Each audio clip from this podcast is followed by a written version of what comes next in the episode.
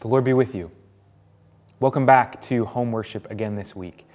It's great to be back with you, and I'm so grateful that you have set aside the time to join us in this too. If you've stumbled across us on YouTube, make sure to like and subscribe if you're blessed by this.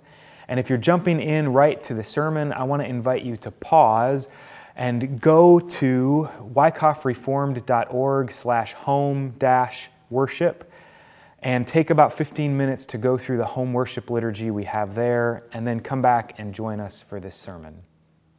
Liturgy is one of those Christiany words that uh, we don't like and don't often understand, but it comes from the Latin word liturgia, and it means the work of the people. Liturgy isn't the name for a formalized and outdated order of our worship liturgy is our work together, blessing and praising God, turning back to God and saying, I'm sorry, and hearing again of the amazing grace of God in Jesus Christ. And what I love about what we've been able to do over these last few months in home worship is that we've really been able to lean into the fact that all of that work is ours it's not something I'm doing up here. It's not something Sam and Greg do up here that everyone else simply observes or consumes. It's not about something that happens up front that you try to get something out of. This is our work. This is something we all do together. And so I hope that you've been as blessed as I have by having the opportunity in this season to be fully engaged and fully participating in all of the work of worship. Now, though, it's time to turn and, and hear from Scripture. We return again and again to this book because we believe it's not just an old book. It's not just a collection of religious writings from past millennia handed down to us we return because we continue to find something else here, someone else here. Because we continue to find in these pages the voice of God speaking to us, something active and alive. We continue to find Jesus.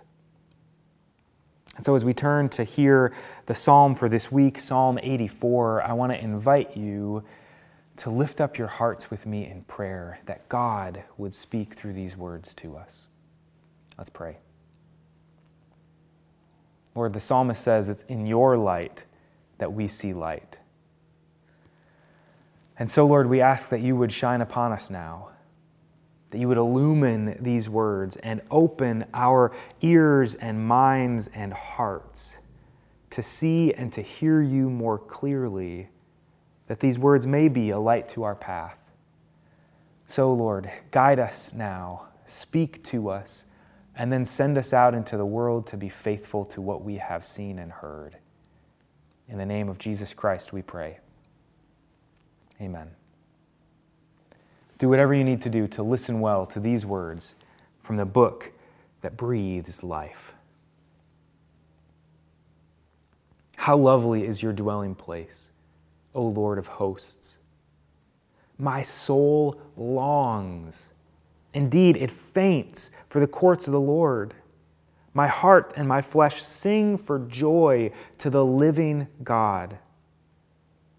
Even the sparrow finds a home, and the swallow a nest for herself, where she may lay her young at your altars, O Lord of hosts, my King and my God. Happy are those who live in your house, ever singing your praise.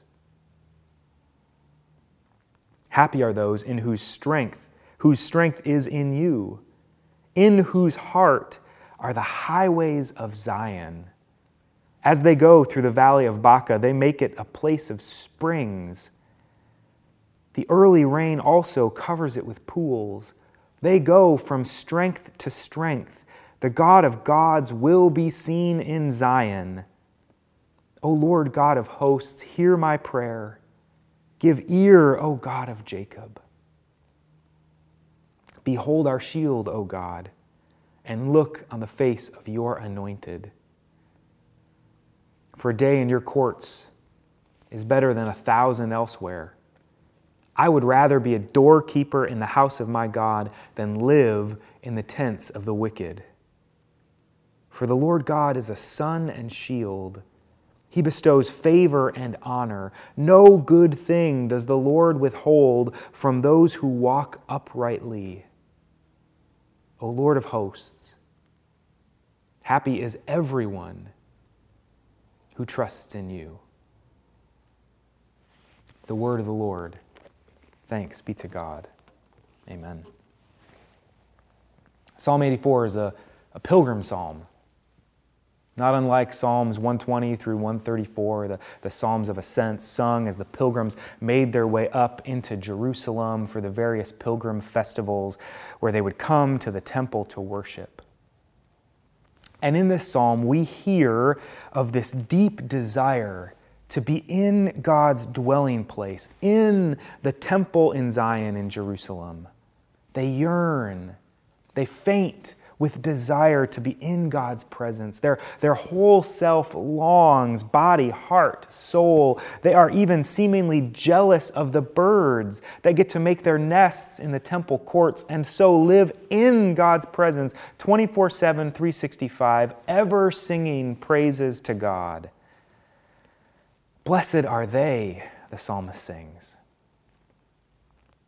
But this is a pilgrim psalm. It's not just about being in the temple, they're not there yet. They're on their journey.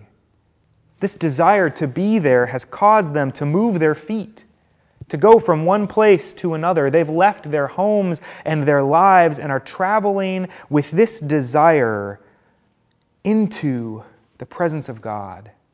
The highways to God are ingrained upon their hearts, the psalmist says, such that they are drawn like monarch butterflies who migrate toward a place they have never been and to which they will likely never arrive, as it takes up to five generations for them to make that journey.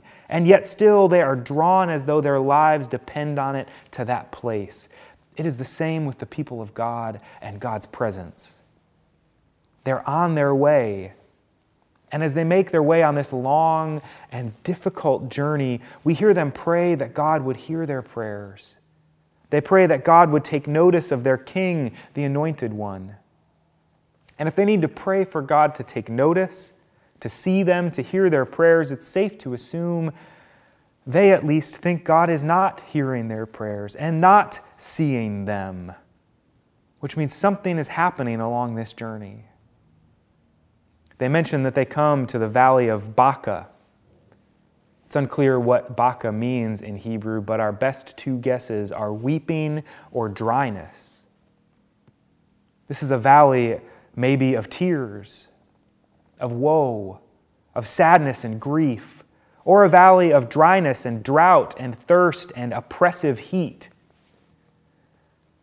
And yet, even here, in the valley of drought and tears, their very presence, as those who seek to be with the Lord, makes springs to sprout out from the ground and rainwater to gather in pools.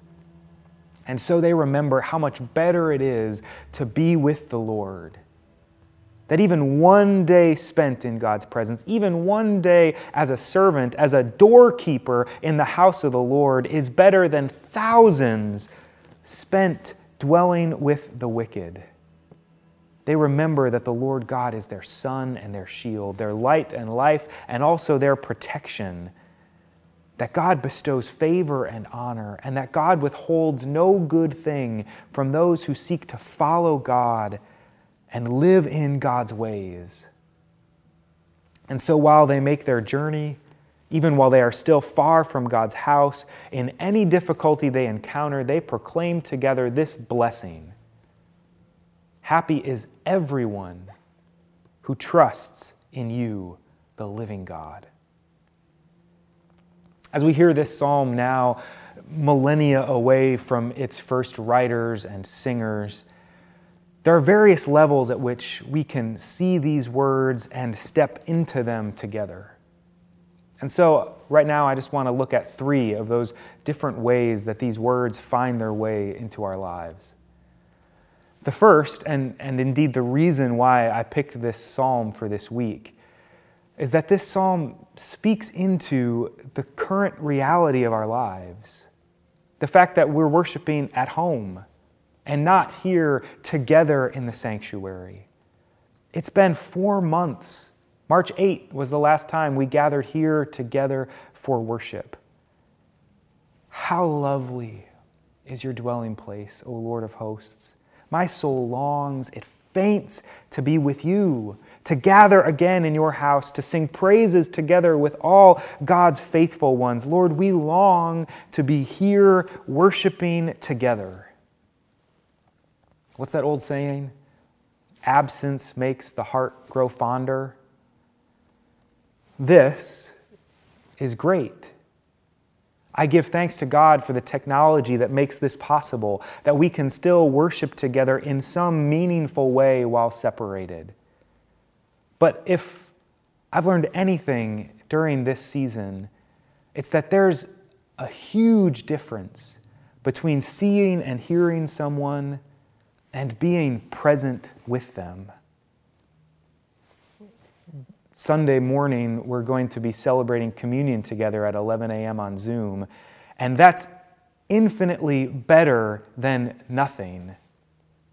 But it's also nothing compared to actually gathering together here around Christ's table with one another to celebrate together the one body of Christ and one cup of Christ's blood shed for us. We're embodied creatures who are made to be in community with one another. And videos and virtual meetings cannot replace that.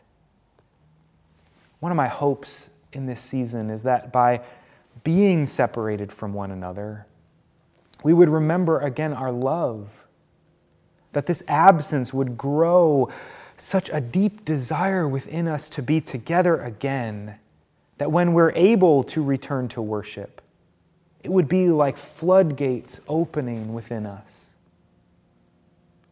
There's a lot of churches that are rightly concerned that this long break in worship will be detrimental to attendance when we come back together again someday. That people will get out of the habit of coming to worship on Sunday mornings, that they'll have found other things to use that time, that they'll find some easier, thinner, cheaper digital alternative to the demands of sitting in a worship space at a set time with other people to do the work of worshiping together.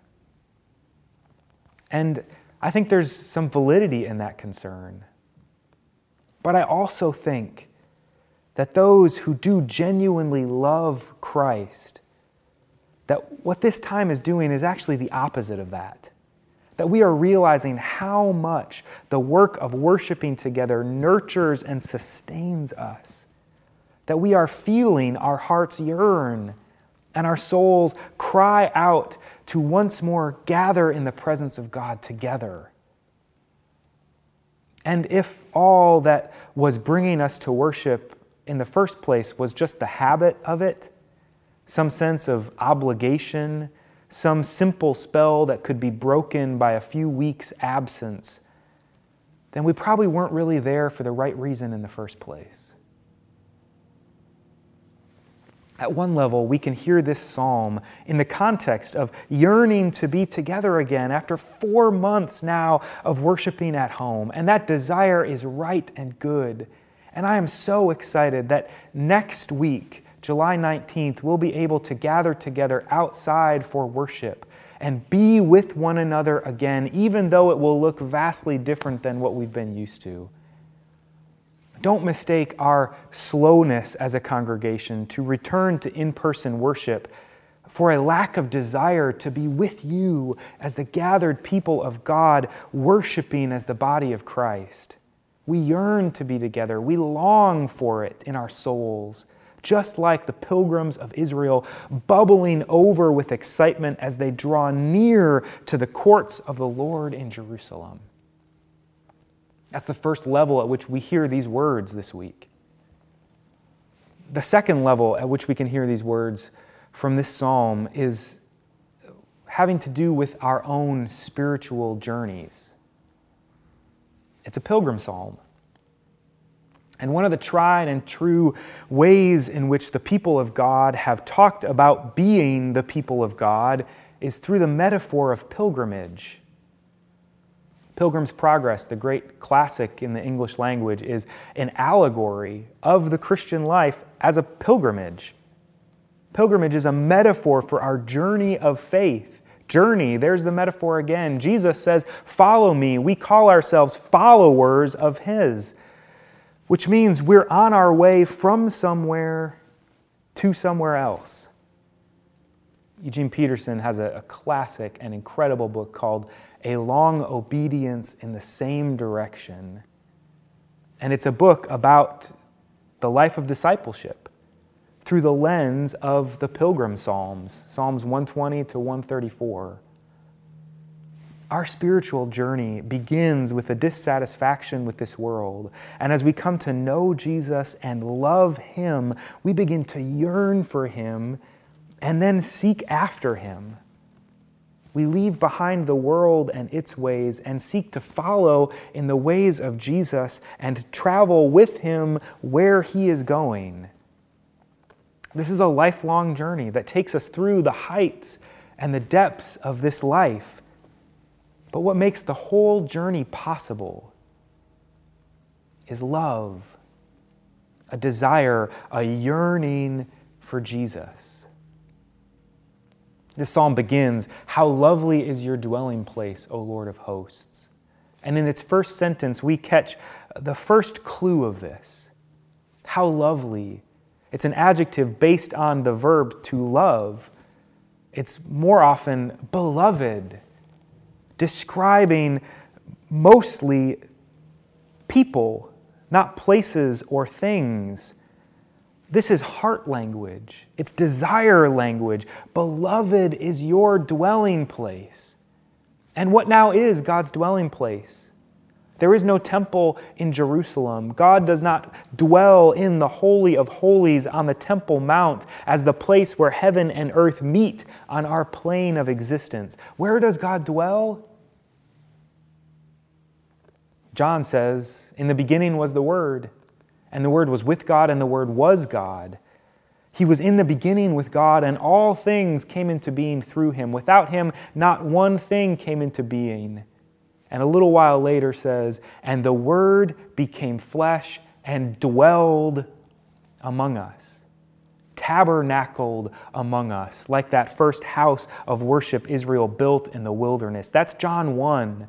And the confession of Christians throughout the ages is that in Jesus, God came to dwell with us in this world. That Jesus is the new temple, the place in our plane of existence where heaven and earth meet. And indeed, how lovely, how beloved, how beautiful is your dwelling place, O Lord of hosts. The core of this life of Christianity to this journey of faith is love, is loving Jesus. That's the fountain from which all else springs. That's the key that makes this life possible. I believe that we are most fundamentally led around in this world not by our thoughts or our reason, but by what we love. Not in the romantic sense, but in the deeper sense of, of desire as this deep orienting force in our lives. Jesus understood it when he said, Where your treasure is, there your heart will be also. That what we love, that what's in our hearts is what orients our lives and where we will place our treasure. So, what do we love? Deep down, what do we desire and yearn for? The psalm proclaims the blessing Happy are those in whose heart are the highways of God, the highways to Zion. Blessed are those whose orienting love of Jesus points them always toward God's kingdom, toward God's presence, whose love of Jesus places their feet in God's highways. It's that love of Jesus that draws us like birds in migration to seek out God's dwelling, to seek out Jesus in all the places where we find him in this world in Scripture, in prayer, in the gathered body of Christ coming together for worship, even if it's virtual, in baptism and in communion, in the face of the least among us as we love and serve them. How lovely is your dwelling place! It's love, it's heart, it's desire and passion for Christ that leads us to set out on this spiritual journey we call the life of faith, following after Jesus. That's the second layer at which we can hear these words this morning. And now here's the third and final one. This psalm can help us think about our ultimate journey to the new Jerusalem. We said a moment ago that the New Testament is pretty clear that Jesus is the new temple and a day is coming when we believe Jesus will return again, when God will again dwell with his people, like it says in Revelation 21, when we won't even need lamp or sun because God will be in our presence and God's light will be enough for us. And when God comes and establishes God's kingdom, when heaven and earth are again brought together finally, I don't think it would be difficult for you to agree with me that it would be better to spend one day there than a thousand elsewhere. That it would be better to be simply a doorkeeper in the kingdom of God than to be a citizen among the wicked. That's where we're going. The new Jerusalem, the heavenly city, the one coming down like a bride adorned for her husband we are moving toward the day when God will dwell with us, when God will, will wipe every tear from our eyes, and mourning and crying and sadness and death will be no more, for these will all have passed away. God will establish God's justice. All will be made right in the world, and we will be made new and whole and beautiful. When Jesus says that He is the way, the only way to the Father, and invites us to take up our cross and follow Him in that way, this is where that way leads. This is the ultimate pilgrimage we are on as Christians. And that ultimate destination, fixed in our hearts, makes all the difference now. Because if you know where you're headed, you know what the next step is and what the next step is, and what the next step is. But not only does this imprint upon our hearts and so guide each step, again, as the psalmist said, happy are those in whose heart are the highways to Zion. But this matters too, especially in the valley of Baca. Here in the valley of drought and tears, our eyes are fixed on Jesus and on the heavenly city toward which we journey. And the psalmist says that this causes something extremely curious to happen. It's not just the promise that we'll make it through the valley, that we'll get to the other side somehow, some way, but that we will go from strength to strength if we place our strength in the Lord. And that we will see God in Zion, it promises. And most curiously, it says this they make it a place of springs. Did you catch that? That there's something about setting our hearts on Christ, setting our sights on the New Jerusalem, that as we find ourselves in the valley of drought and tears, and you will, that our very presence, as those who seek the Lord with all our heart and body and soul, makes springs bubble up from the ground, causes the earth to rain and to gather in pools. And I don't think those springs are meant just for us. I think that there is something about our calling, our vocation as followers of Jesus in this world, that we are meant to be like oases in the desert springs and rest and refreshment in a brutal, unjust, and angry world. What if we could be the kind of people that, as the world around us experienced our presence, they too would learn to cry out, How lovely is your dwelling place, O Lord of hosts!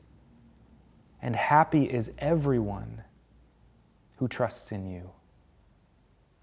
In the name of the Father, Son, and Holy Spirit. Amen.